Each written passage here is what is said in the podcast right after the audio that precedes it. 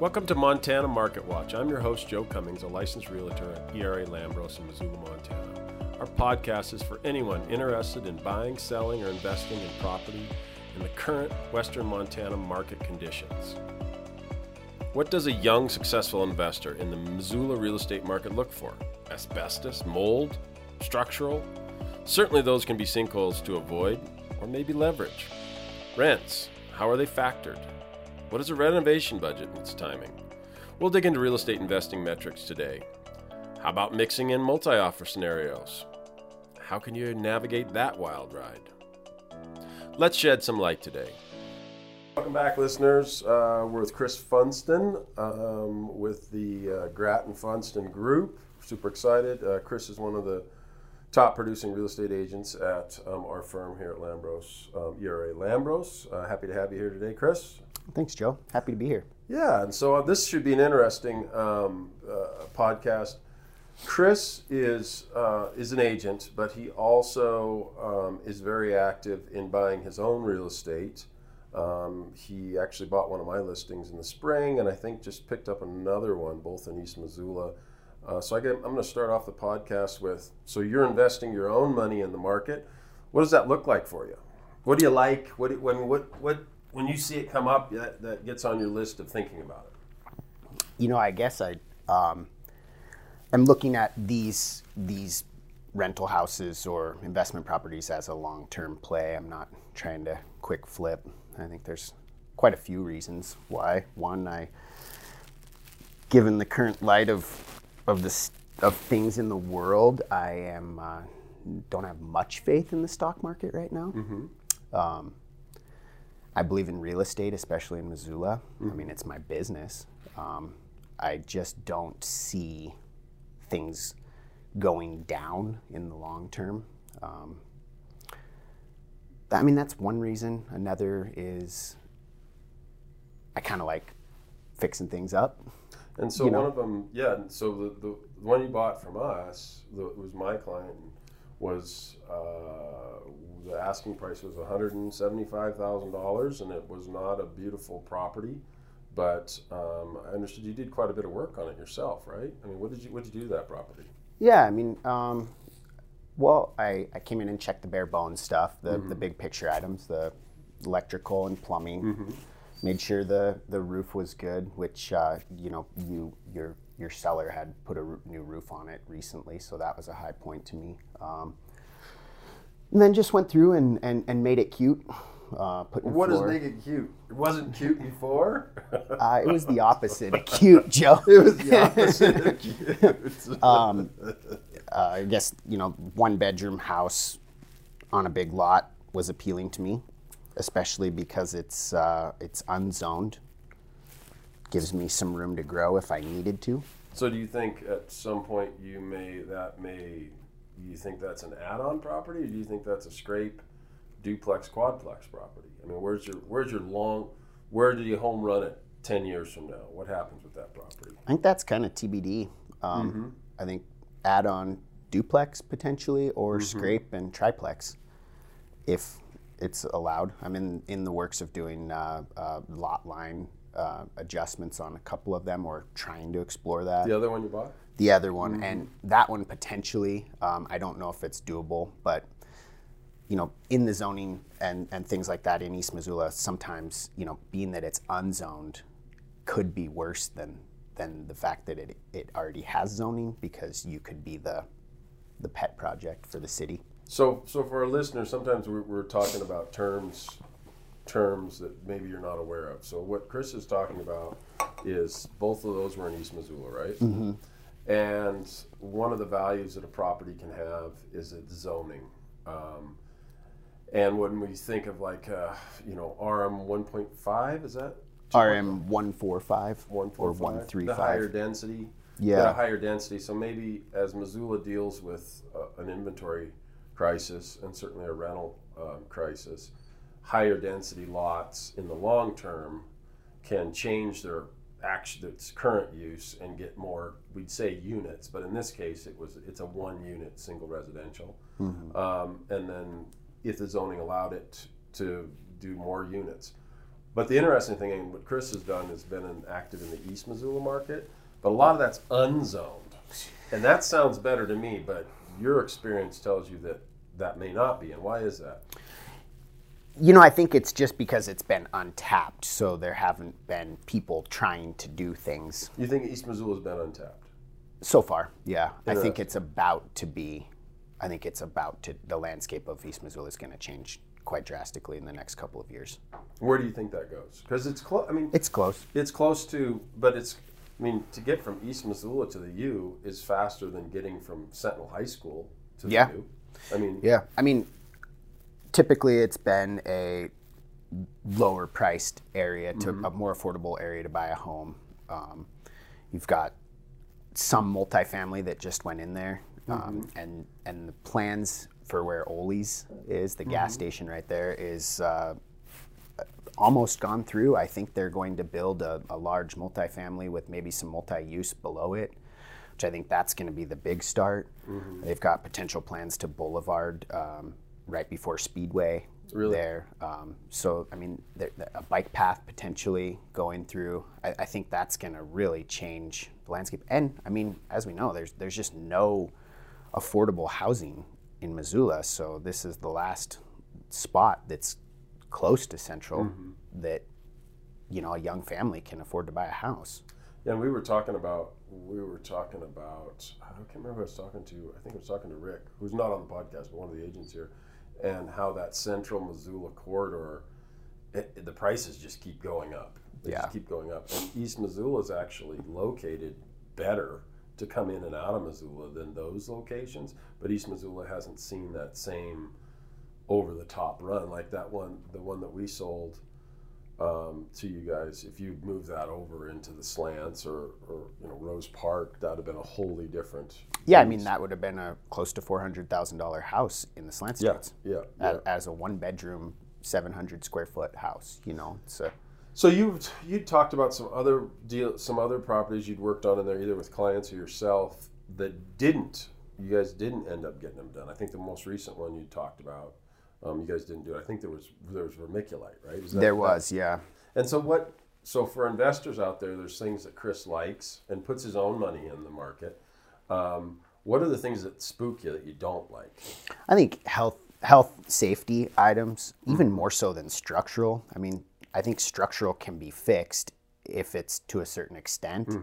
Um, but you know, your health and safety items like mold and and radon and I mean radon, I guess is, is a, a, a quick fix with a with a mitigation system. But but asbestos is is one of those things that you know vermiculite for for people who don't know what it is. It, it looks like Yeah, maybe tell us what vermiculite is. I mean, it's it's uh, it's it's a, a um, an element. Is that Carcinogen. Carcinogen. Yeah. It's mined. It's Yeah. uh, and it's high in asbestos. Uh, what it looks like is pencil shavings that Really? are, that are made out of metal. Like it looks like metal. Hmm. kind of flaked pencil shavings. It's really really awesome insulation. It has a Really? really good R factor, but it's poisonous. Now, if it's contained, it's relatively unpoisonous. But the problem with the, with it is is that it's never contained. It's always blown in insulation. So it's either blown into the the attic or the walls. So in order to get that remediated, you have to get a licensed asbestos remediation expert to come in and and suck that stuff out. Well, that's in an old house, uh, a, a can of worms, if you will. Um, it could be a quick fix of of coming in and sucking you know a little bit out of the attic and there it was contained to that spot or it could be the entire house and then it's in the walls it's in the floor it's in you know it's everywhere which that number could go way up in in terms and it's really hard in a home inspection to find exactly where all the vermiculite Especially is if it's in right? the walls, because you, Yeah, I 'cause you're gonna probably dig into the walls and then it and then you're pulling off drywall or or in the case of East Missoula shiplap which is uh, what they what they used before they. So started ship? So what's ship, what's shiplap? oh man like? I've gotten to be uh, quite the expert in, in shiplap um, shiplap's a tongue and groove board kind of looks like floorboard Okay. uh, that was put on walls before uh, before they started hanging drywall. Um, it actually works quite nice if uh, everything's plumb and square, but also old houses settle and, and move and and uh, nothing's plumb and square. So, um, but uh, Well, you you brought up so so knowing so kind of you're looking at an a- you're looking at a property an asset. What can I do with it? You're uh, you're in a good place rental wise because we're under one percent renting. Um, but you said something earlier in the podcast about making it cute.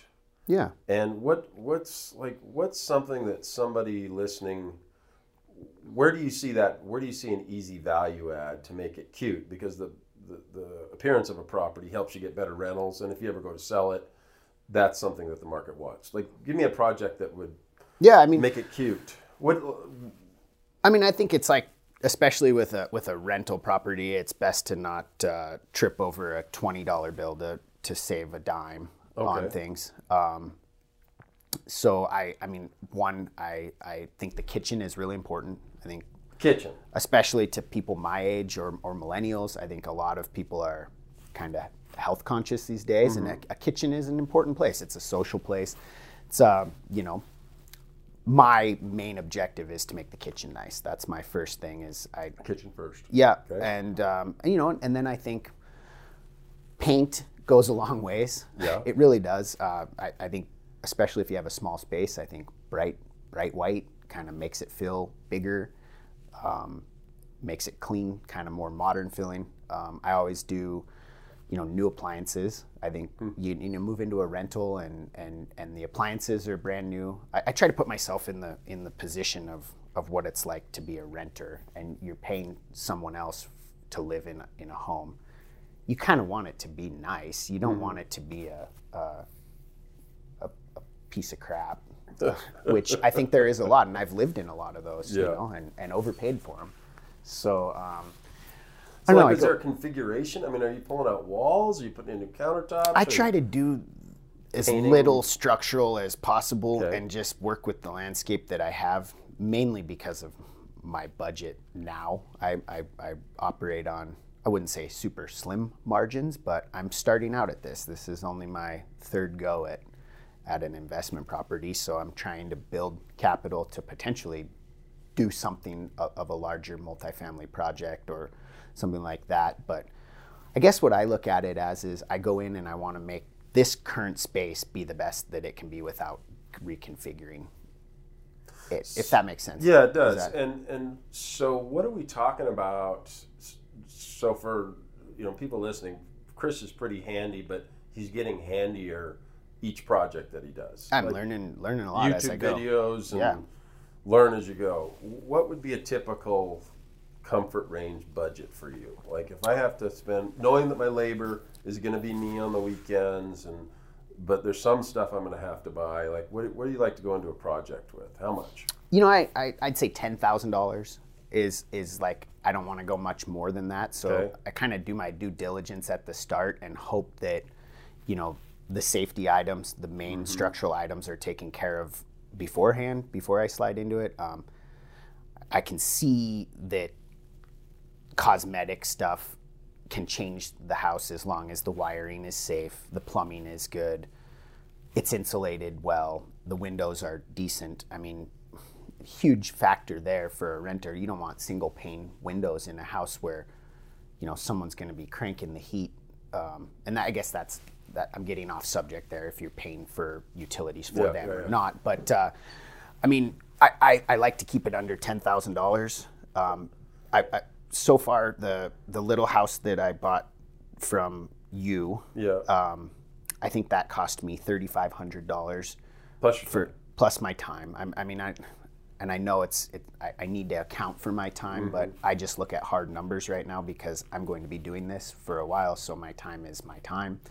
Um, but uh, in materials, I, I think I was in about thirty five hundred dollars total. And, and it looks great. He showed me pictures. I mean, they did a great job with that property. What then? So for a beginner investor, that's not you know, and I won't say beginner like you don't know what you're doing, but like these are your first deals, and this is Oh, I'm totally a is, beginner. Yeah. Um, this is sweat equity. What does it look like from a time? You know, I know it's going to be evenings and weekends, and you know you're not going to watch a football game. You're going to be cranking on uh, shiplap. But how much time do you think you have? You like to see in a project? Forty hours, twenty hours, hundred hours? You know, I, I guess I don't look at it in terms of hours um, right off the top of my head. Uh, I should look at it in terms of hours, but uh, uh, you know, when when you when you get a mortgage on a house, you're, you're floated one month after you close, usually. Okay. I try to get things done in that first month so that I Oh, can really? get a renter in there to pay the so I don't I'm not floating one month of mortgage. Yep. Um, but I always allow myself one extra month. Okay. Um, the, the the Minnesota house that I bought from you, uh, it, we got it done in in one month okay. um, post renter moving out. So we didn't we only, we didn't float a month of mortgage. We had coverage there. Um, the, the the other East Missoula house, the Speedway one, um, it ended up taking it, it was a little bit more of a can of worms when we started tearing Really? into it, um, and it took us a little over two months. Mm-hmm. Um, but we got a renter in, um, didn't have to float too much of the rent. So I guess in, to answer your question, I, I try to get it done as quickly as possible, hopefully in that first month, to not have to float a mortgage payment. So, so the finances of it are, I like the property. I think I'm going to be ten thousand or less of material. I'm going to put in my own time, and I'm hopefully going to get this thing done before I have to make my mortgage payment, and hopefully that renter is um, going to pay my mortgage rent payment for me. Yeah, I mean, I won't go into it without knowing that I can charge enough rent to at least pay the mortgage. Yep, yep, understood. Um, the the we kind of skipped over it. Why is unzoned sometimes worse Oh, yeah. than zone? What's I mean, what's that sounds great. Unzoned, I can do whatever I want. I think it's a little bit more of a conversation than just that, but um, especially with East Missoula, is it, it, it, they they have plans to to annex East Missoula into the city. Because they're not all city sewer, city water, are they? No, um, Okay. some are on septic, some are on worse, some are on cess- cesspools. Yeah. Um, which you know, you hear the term cesspool, you think it's terrible. It sounds, it has a gross connotation. Cesspool just refers to a septic tank that was built before they called it an actual septic tank. Yeah, yeah, yeah. Some of them function brilliantly. Some function even better than modern septic tanks. Mm-hmm. But we're trying to get away from, you know, the city is trying to get away from septic, Mm. trying to get everyone hooked up to city sewer. Um, so that being said, I think with them knowing that they're going to be annexing things into the city, the city already has plans of what they want that neighborhood to look like in 20 years. And what do you think they are? I mean, what, what do you think? What's your feeling on it? What, what do you think the city wants East Missoula to become? I don't know. I think I think that's a crapshoot because we're seeing a lot of multifamily out there. So so hopefully they zone it friendly to investors to to get more density on the mm-hmm. lots. But then to the people that live there and have lived there for a while and have a cute, you know, three bedroom house on a decent sized lot, they don't want a fourplex going up right next to them and ruining their view of Mount Jumbo or, or Mount Sentinel. So hopefully it's somewhere in the middle where where they can have some lots designated to you know multi-family higher density um, hopefully i guess the reason the unzoned question kind of makes me a little bit nervous is that knowing that the city already has probably some sort of a plan of what mm-hmm. to do there. Mm-hmm. And then you do you pay for a, a, a feasibility study from a, mm-hmm. um, an engineering firm to go out and, and see what you can be done. And then you send it to the city and they use your your research and stuff as a potential model for what they could do around oh, the area. and then they say no. And you just paid a bunch of money to see what you can do to be told no when if it was already zoned you'd already know what you could do Oh, I understand. At least, at least then you'd have an answer. it takes the takes the question out of it and you know just talking from you've mentioned rick another agent in our the, the maestro the, the guy we all Mm-hmm. Yeah. to for um, i think that he, you know he says the same thing he's like sometimes unzoned is worse than Mm-hmm. Trying to change zoning because if you can change zoning and prove that it's worthy or or why Yeah. and, uh, uh, you know then so that that's kind of the one thing that makes me nervous on that but i do think that it's going to be friendly to to multifamily. And so, are you still? I mean, said you're third. You got three of these done, following your metrics. You're still active, looking for more, right? Yeah, I'm always looking. Um, and, and, it looks like your price point. You like to stay under what? Gosh, it, it used to be under under 200. Mm-hmm. Um, now I would I would say that number's gone to three because mm-hmm.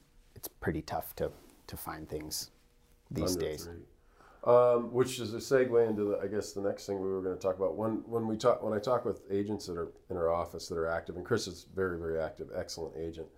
Um, we also bring up um, like current market activity.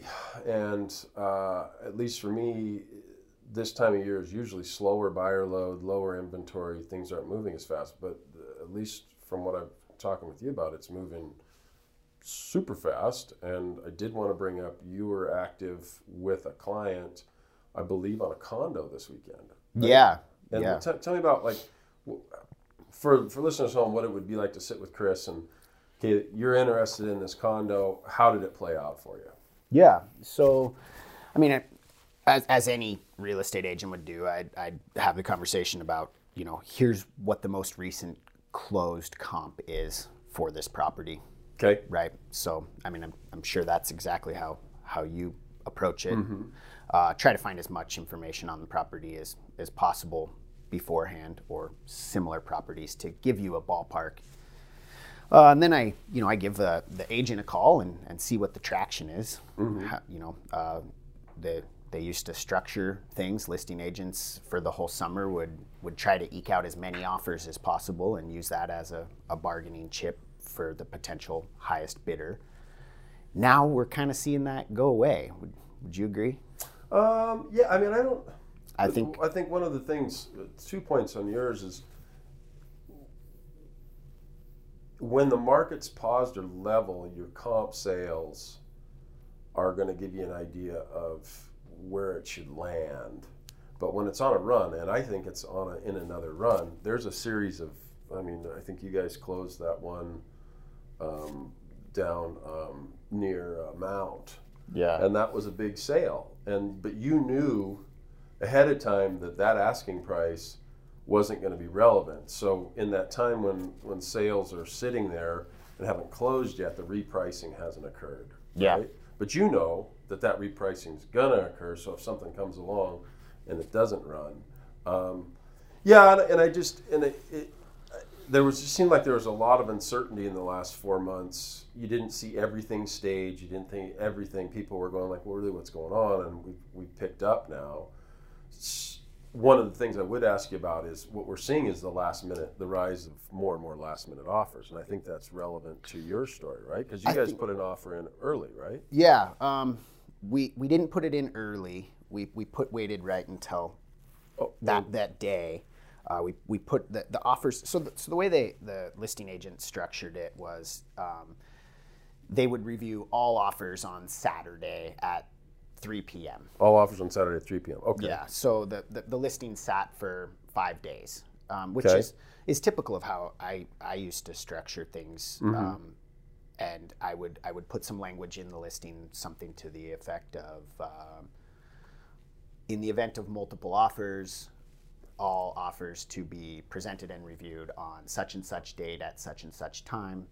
Um, please submit highest and best offer on that day. Yep.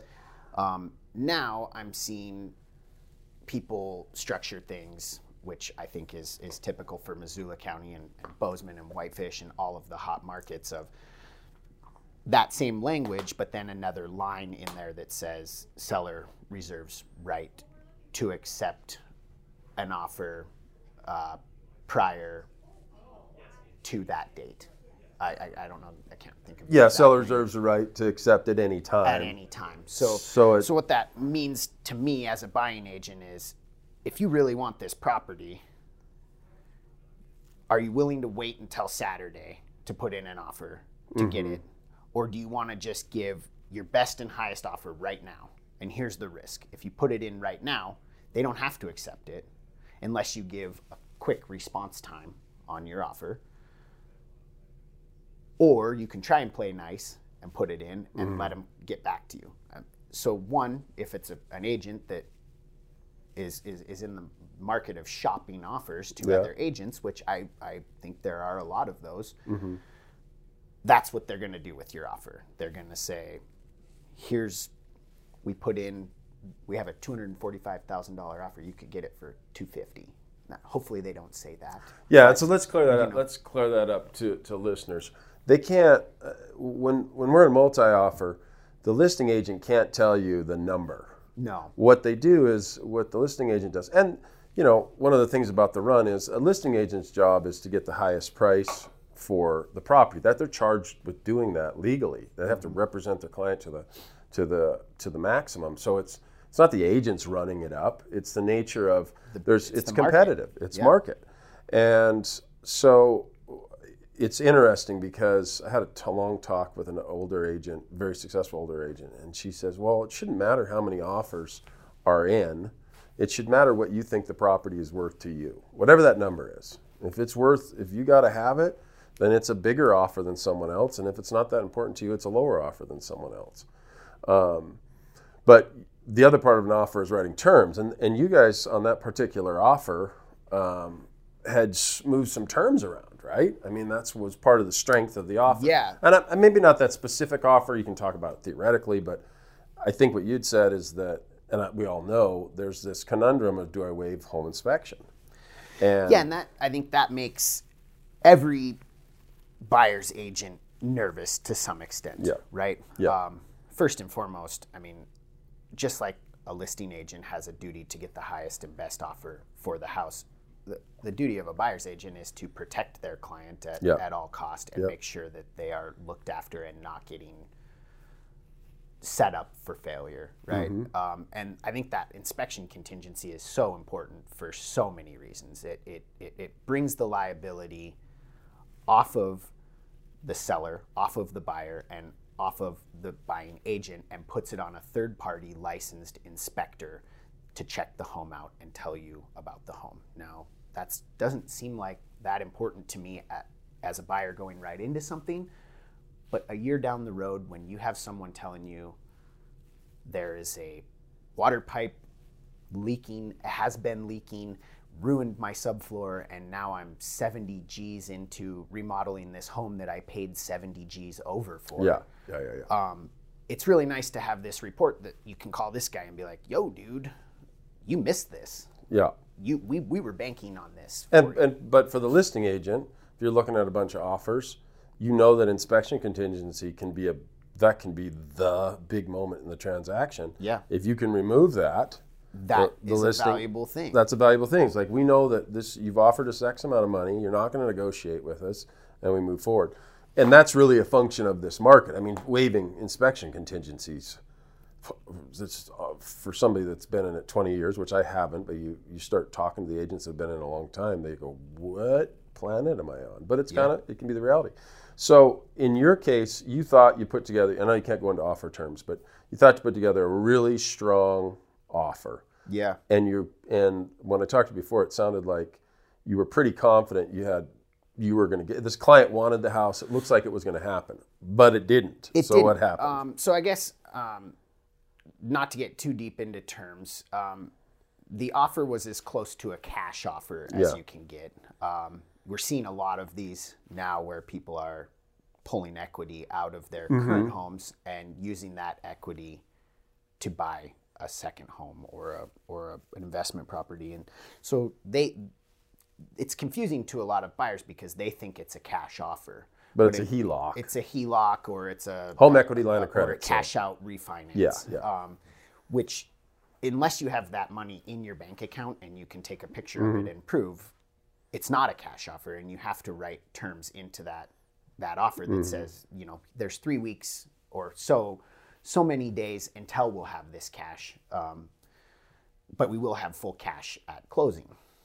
Um, so it, it was one of those uh, cash out refinance Mm-hmm. offers, which I, I still think is is a stronger than a conventional note. it is. And and I think you know a listing agent looks at all offers, especially in a multiple offer situation, in terms of risk, right? So cash is is way less of a risk. The less contingencies, the better, because that's less of a risk. uh, and the quicker time frame is also less of a risk. So we had a, a, a pretty solid offer that was an over asking price offer with no contingencies, um, e- e- except for a financing contingency that we would waive as soon as that money was in the On the account, HELOC. On the HELOC, Yeah. which, and then a, a quick close. And um, you know, at, at 9 a.m. on the day the offer was uh, willing was was being reviewed. Uh, that was at 3 p.m. that day. We submitted the offer, and the listing agent called me and said, you know, there's one other offer, and yours, you're sitting in a very good position. Mm-hmm. By 3 p.m., she received six other offers, and we ended up five out of eight. so, I mean, that's uh. kind of the the. And I don't I don't mean to laugh because No, I mean it's, it's it, it is funny. it- I mean, it's it's it's what for for the client it's it sucks right because they, they it's a roller coaster but if you're in it every day like you and zach you know you're in it every day that's just kind of the nature of the beast and sometimes you write an offer you're like eh not lately but certainly you know august september you write an offer and go eh i don't know don't get too excited about it and then you get one and you're like sweet yeah, and, and it, it's more surprising when you get something Yeah. than when you strike out. yeah yeah Um, So Chris, though you didn't get this one, and that's and that's discouraging, right? I would say, at least from your track record, your clients eventually get a home done. Yeah. I mean, and and so uh, I guess that's to to kind of, you know, speak positively about it is. What what should a normal buyer expect? How many offers should you write, and before it one finally sticks? you know, I think, I think at some point, you realize that yes, everybody's overpaying right now, but I think that still buying is still a good play. Would Would you agree? Uh, I, would- I would say I would say it's hard for the shift has been so hard. O- overpaying. I mean, I was in a 12 I was in a 28 offer deep situation that we ended up getting earlier in the year. It's just 28 offers. We jumped it considerably, but we bought it. We got it bought, and if it was today, which is six months later, I would list it for fifty thousand more than what my client paid for it. So, you know, the the trajectory doesn't feel like it's going down, and overpaying in the sense that it's multi-offer and it's more than asking price, but we're still ramping up. So, you know, the people that quote unquote overpaid in tw- in the beginning of 2021 didn't overpay at the end of 2021 in Yeah. this current market.